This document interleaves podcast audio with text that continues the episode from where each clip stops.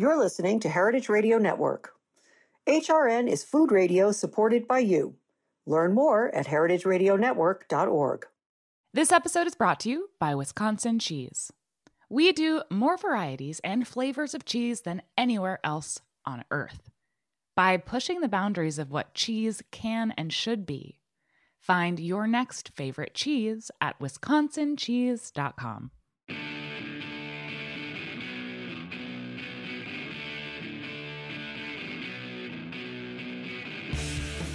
This is What Doesn't Kill You Food Industry Insights. I'm your host, Katie Keiffer, and I'm very pleased to welcome back the wonderful Vicki Bond. She is the president of the Humane League, a nonprofit organization that works to end the abuse of animals raised for food. She's also a certified veterinarian and animal welfare scientist who has spent more than a decade advocating for animals. Uh, Vicki, welcome back, and thank you so much for joining me again. I'm really excited to talk about eggs, high on everyone's list right now, I know. Hi, Katie. Yes, thanks for having me. Oh, you're so welcome. Um, I appreciate your assistant who reminds me of your existence on a regular basis. I wish more people would do that actually, because Wednesday happens every week, and I need a guest every week. it's it's a, the the struggle is real, girl. It is real. Anyway, let's remind people first of all what is the Humane League. Um, just so people don't know that it's not the same thing as the Humane Society or, you know, some other humane sounding organization.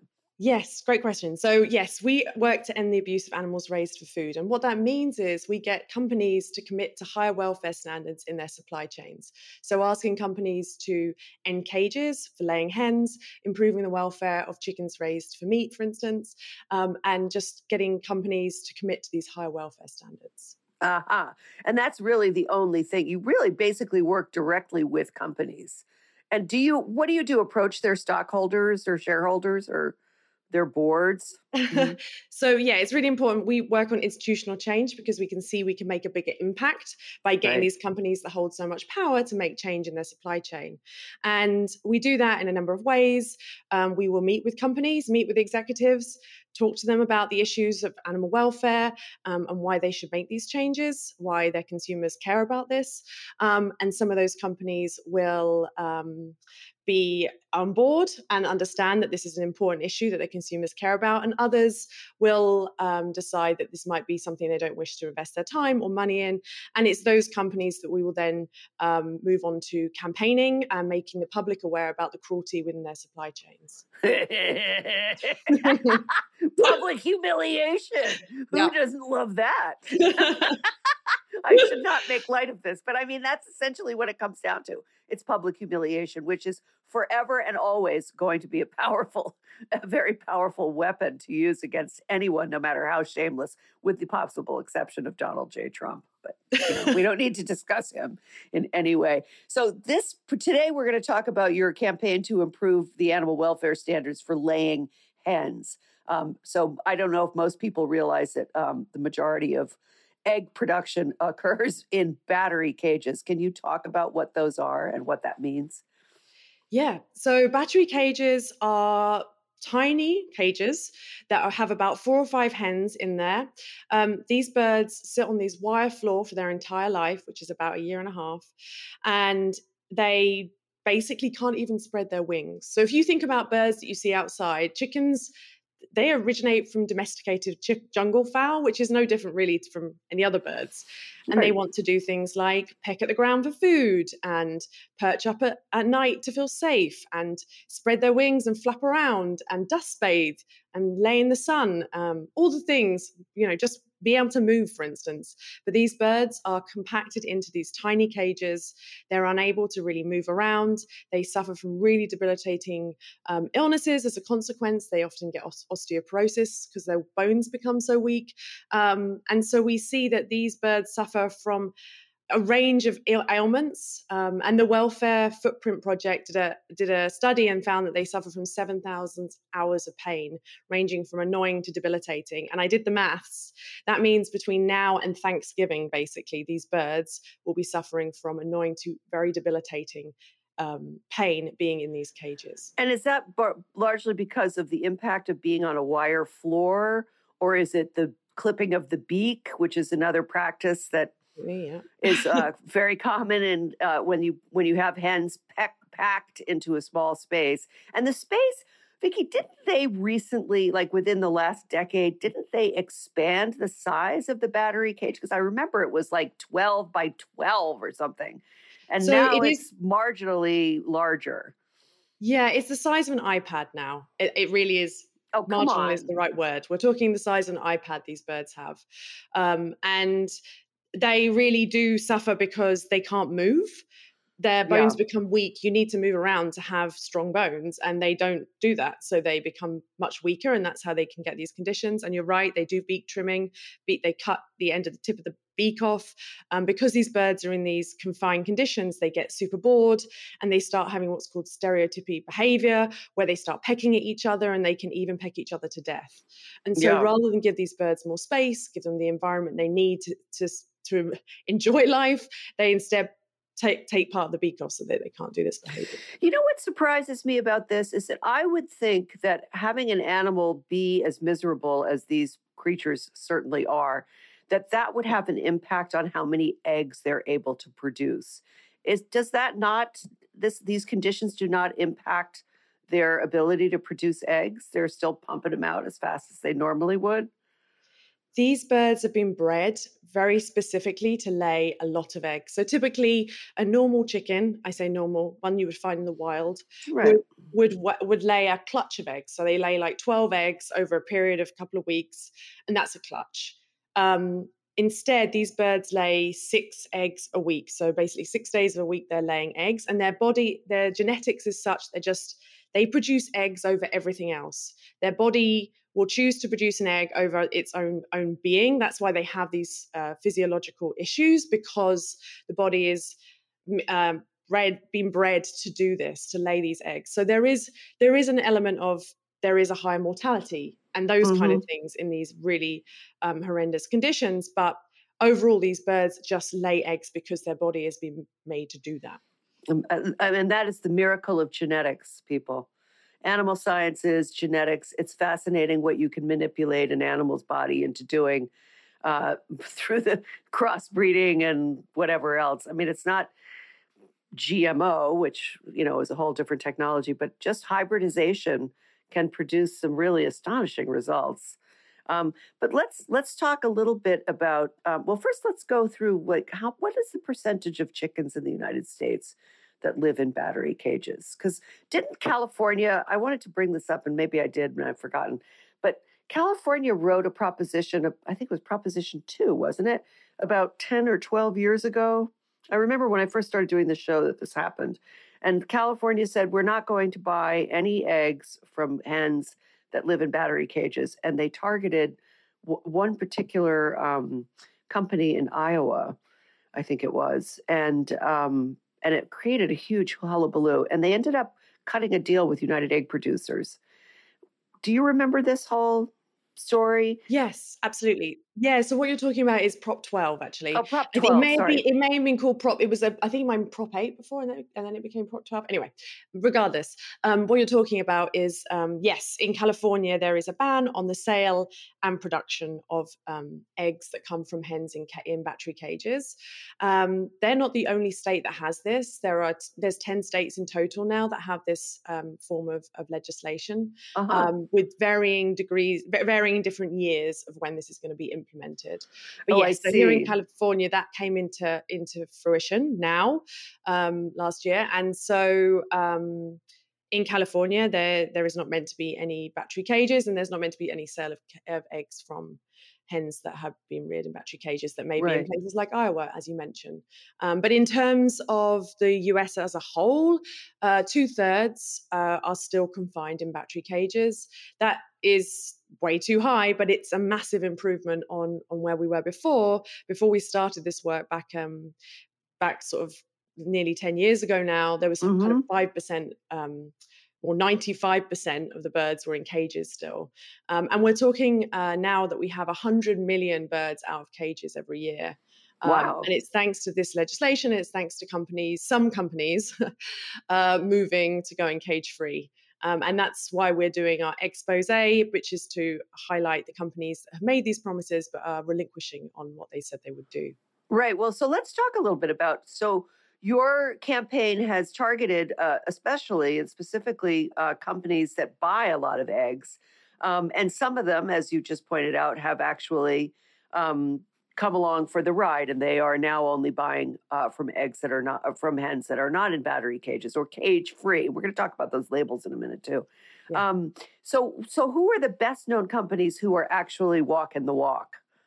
Well, some of the um, retailers you may have heard of, like Walgreens and CVS, yeah. Um, they actually committed to go by 2025 and brought that forward and came in at cage free at the beginning of this year, which is fantastic.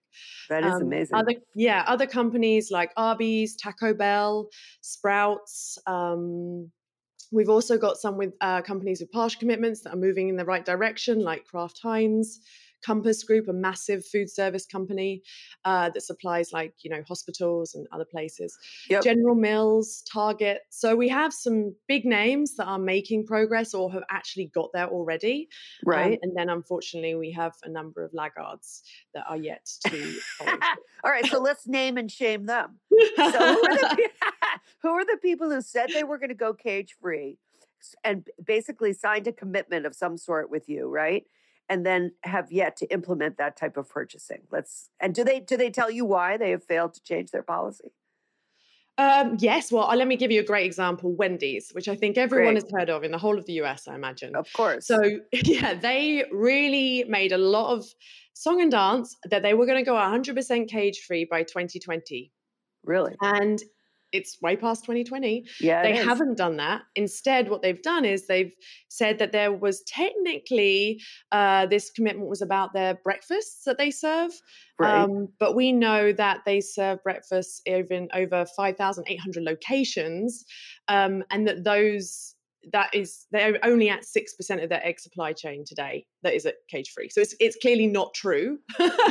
right. this is what's happening. They haven't gone 100 percent cage free, um, and instead, I mean that the way we calculate that Wendy's probably accounts for like three million laying hens in the US, right, being in battery cages because they haven't followed through on this commitment. That's amazing. Now, how do you monitor? Like, how do you ascertain that when a company like Wendy's says they're going to do that, um, eh, what is the mechanism for, you know, seeing whether or not they actually have done it? It's not.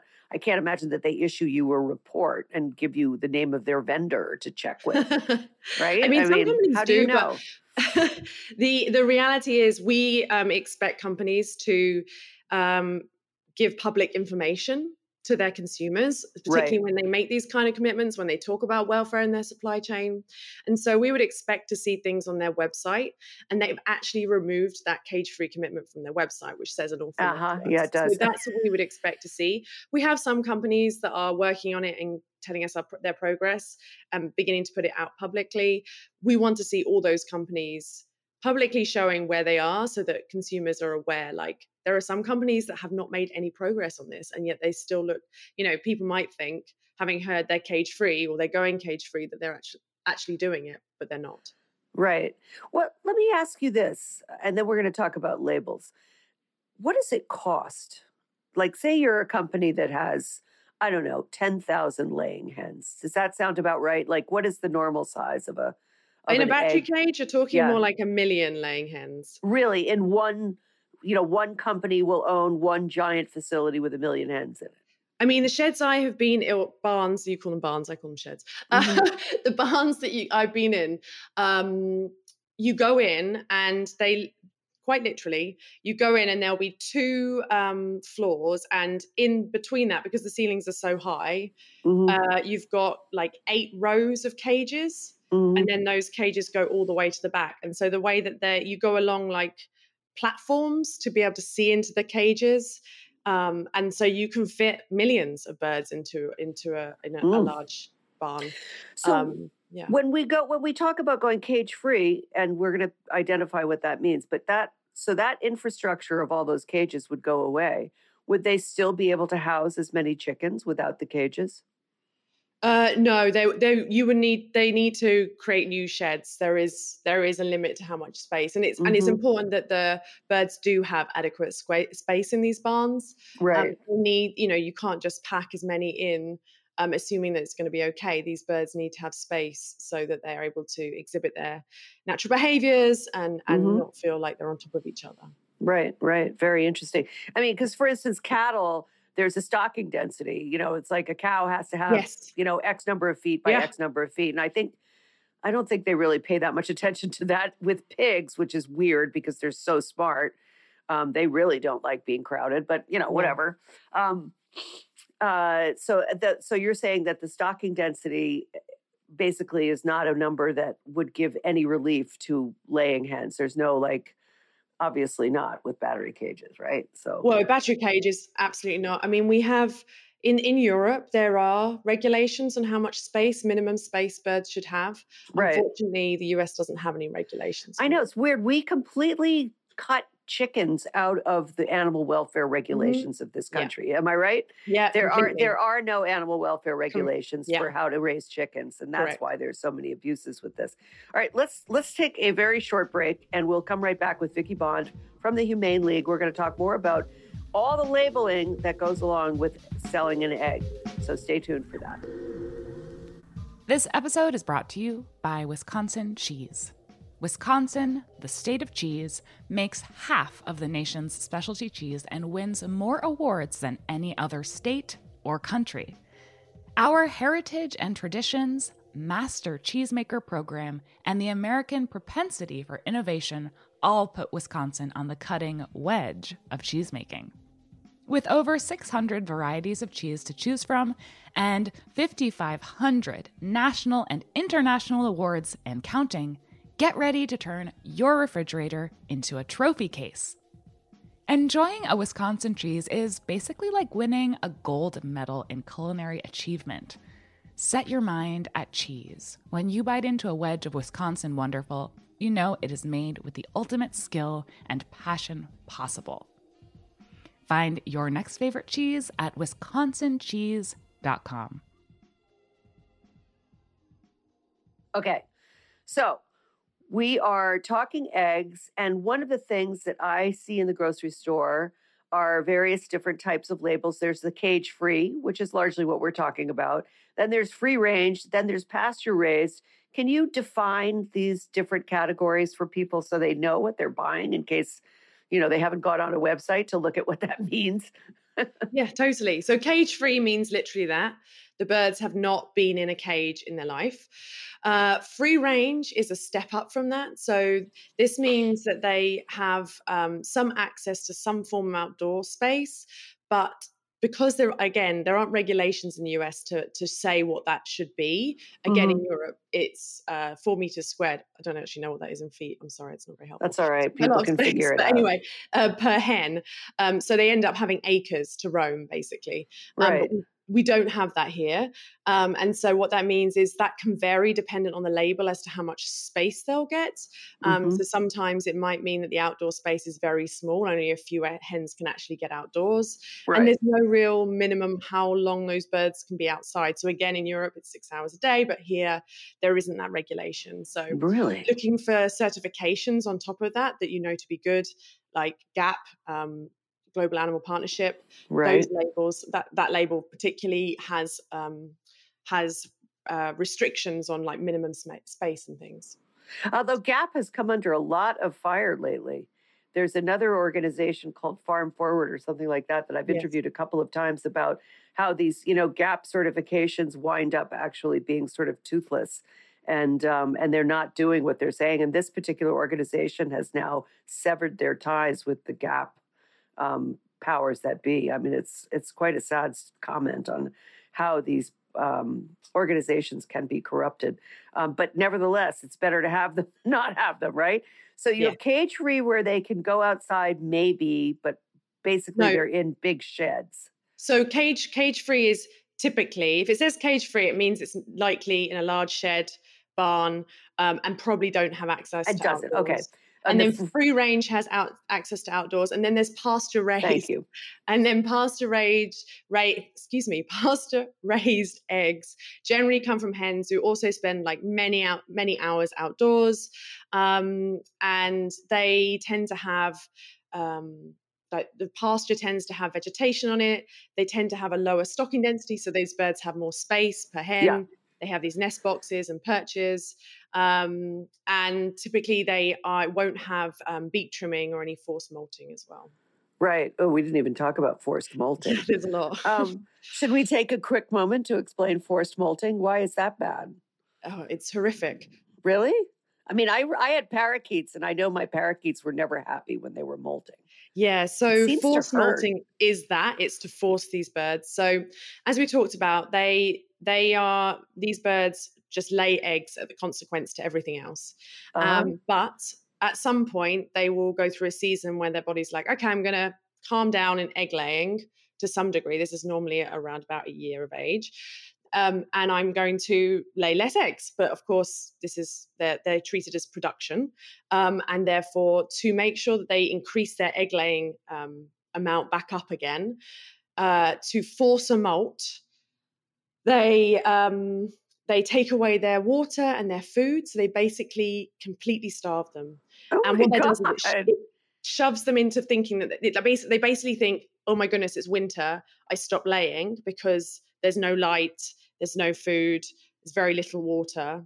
Um, and they do this for a, a few weeks. These birds are, are, are, this happens to these birds, and then when they then give them the water and food and up the lighting more, these birds then come back and start laying nearly as many eggs as they were doing, you know, at the beginning of their life. Right. Um, and so it's a way to elongate their production life, um, mm-hmm. and it's extremely cruel. It's uh, banned uh, in Europe.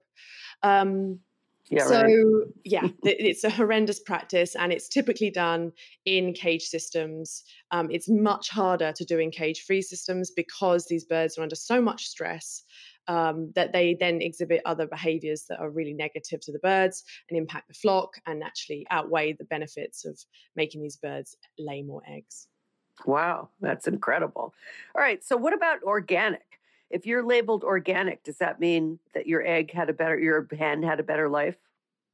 In the US, no, yeah. unfortunately not.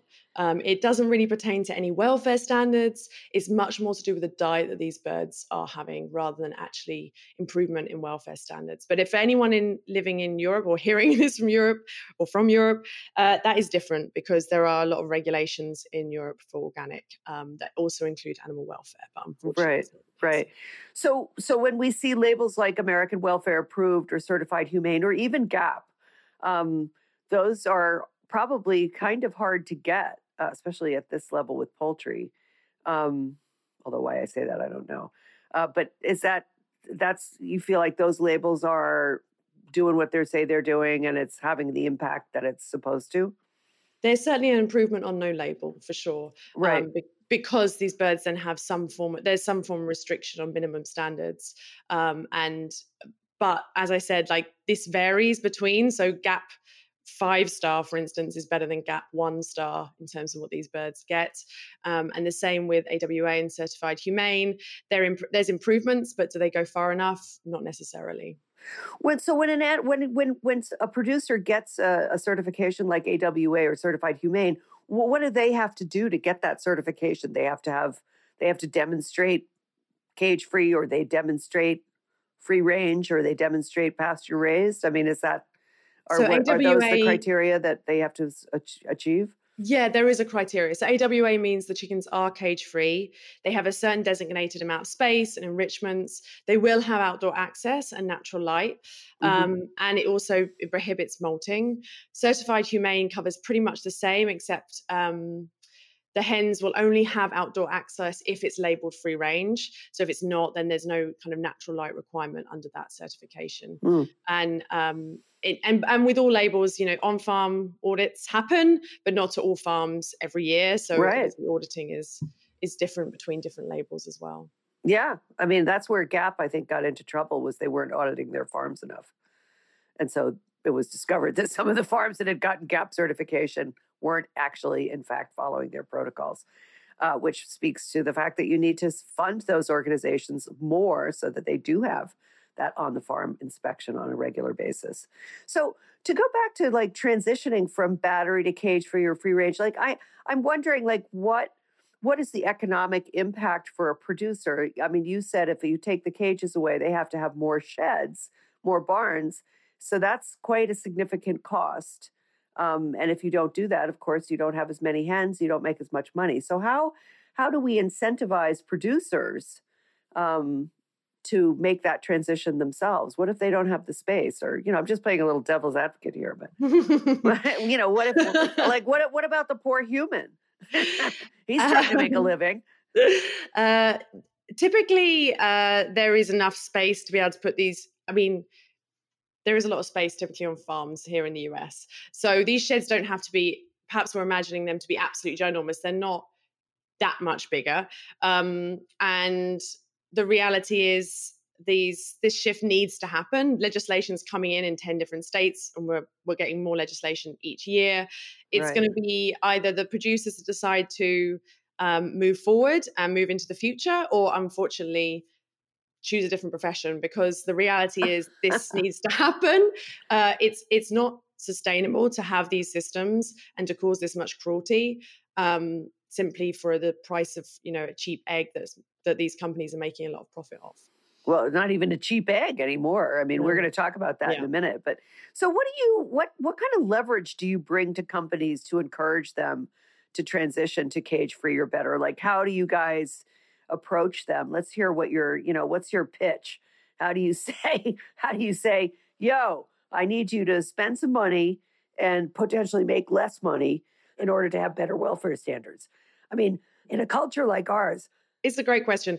We will approach companies and say, what is happening with your supply chain? Uh, if we're talking eggs, can you tell us um, what kind of systems you're using? Some of these companies won't even know that. Um, really, oh, really? They, they, will have so little information. Um, and you will talk to executives that have never seen what a hen looks like in a cage. In fact, right. most people. And so when you show them this, they often are horrified. It's very hard to find a person that will look at a, a hen in a battery cage and think that's acceptable thing to do. Really? Um, and so there is often just being informed about it can make a difference mm. and showing them the public's reaction to this because at the end of the day we are a campaigning organization we will uh, uh, you know alert the public to how these birds are kept and how these companies are permitting it within their supply chain so that they can make more profit. And companies then quickly realize that it's not it's not um, good for them to continue like this knowing that actually there is a, a, minimum standard that people expect. And when you ask the general public do you think this is where your eggs come from? they are horrified and don't think that's where they're coming from. And yet that is the vast majority of, of systems here in the US. Oh, yeah. Well, we are a nation where uh, profit over people is our mantra. So, you know, that extends to animals too, like, you know, and even the guys who are producing these things. So, you would think, though, because I isn't it true that most of these um, sort of earthy, crunchy labels, and I don't mean that in a derogatory way, but um, you know, like the certified humane, animal welfare approved, cage free, blah blah blah don't they charge a higher price point for eggs that are produced under those systems?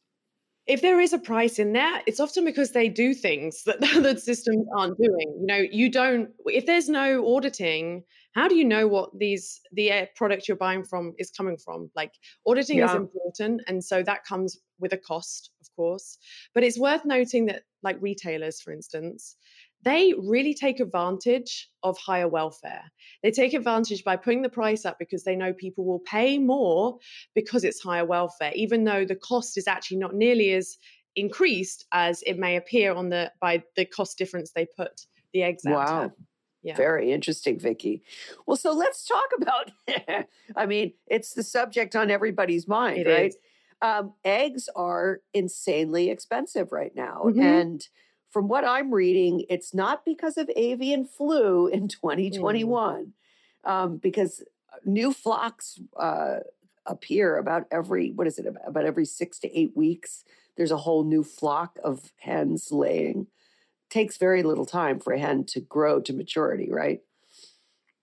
So, I mean, the reality is it is avian influenza predominantly, but it's not just that. So you've got a number of things that are compounding it. So avian influenza is wiping out millions of birds. And just to be clear, not only is it wiping out birds, but the the method that is being used to kill these birds is to do ventilation shutdown, which is absolutely horrific and means the birds basically overheat and suffocate, and it can take hours for these birds to die.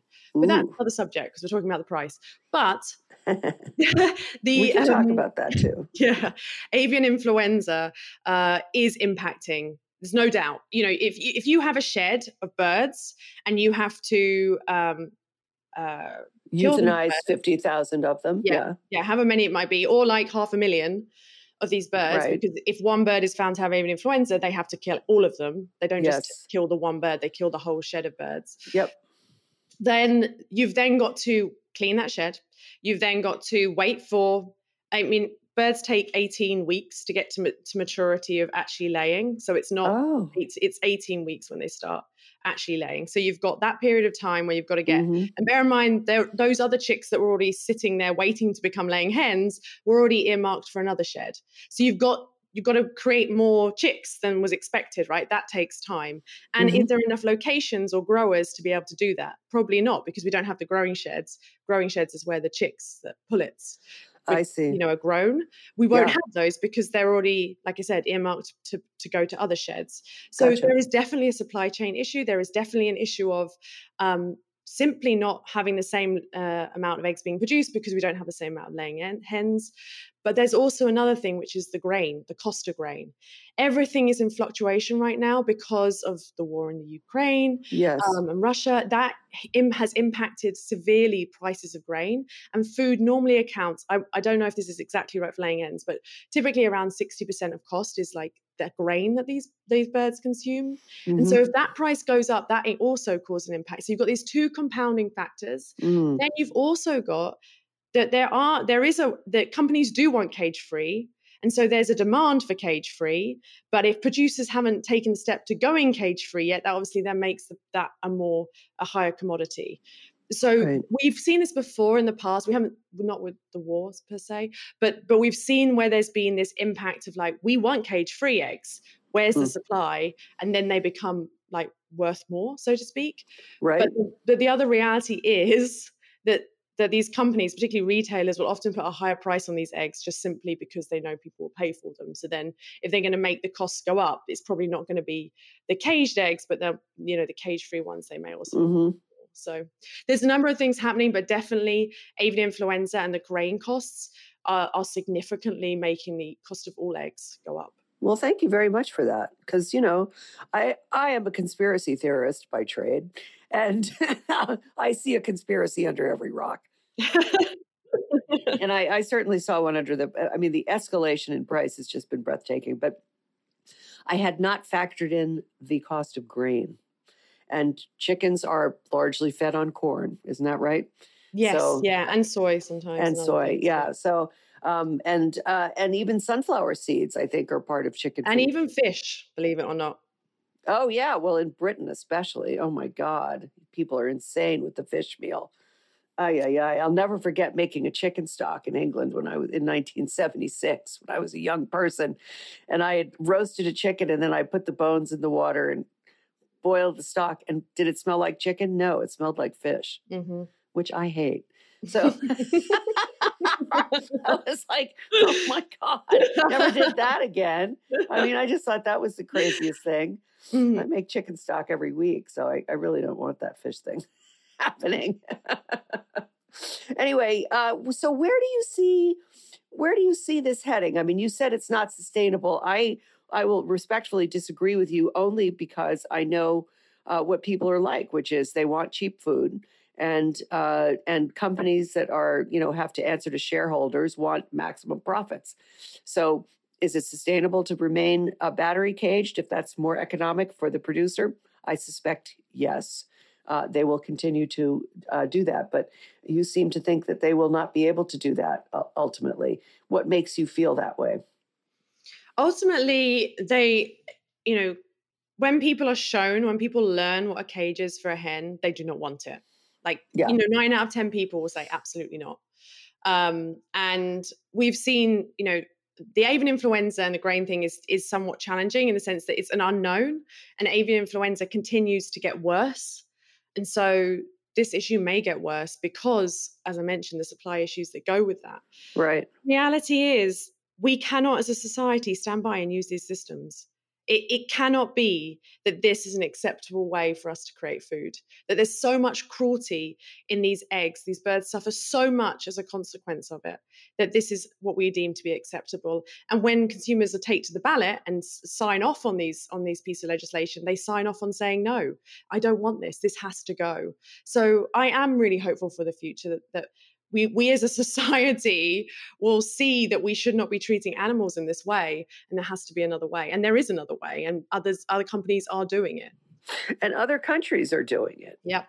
I mean and successfully and Yep. the egg producers haven't gone out of business. Exactly. uh, let people know how they can uh, support your campaign and learn more about the other work that you're doing. What what what, what do they need to look at? Is Well, there a if you wanna newsletter they can the sign up for yeah thank you if you want to check out the report you can go to cage free egg expose so egg as an E-G-G, S-P-O-S-E dot com.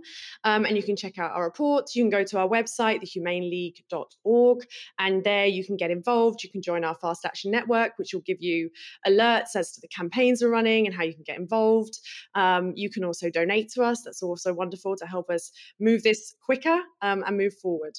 right right it's all about the legislation isn't it vicky Yes. It And at the really end of is. the day, legislation is the end piece. The Yeah. companies need to move forward. They're doing it. And then legislation comes in and just makes sure for any of those smaller companies that we've not got to, because we head for the major companies with the biggest Sure. impact, um, they also have to move. And then everyone has a level playing field to start with. There you go.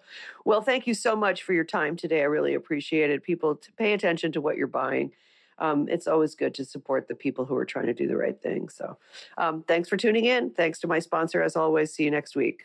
Thanks for listening. Bye bye for now.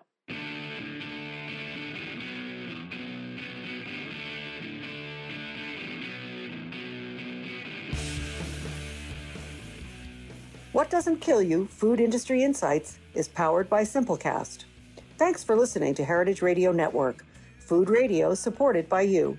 Keep in touch at heritageradionetwork.org slash subscribe.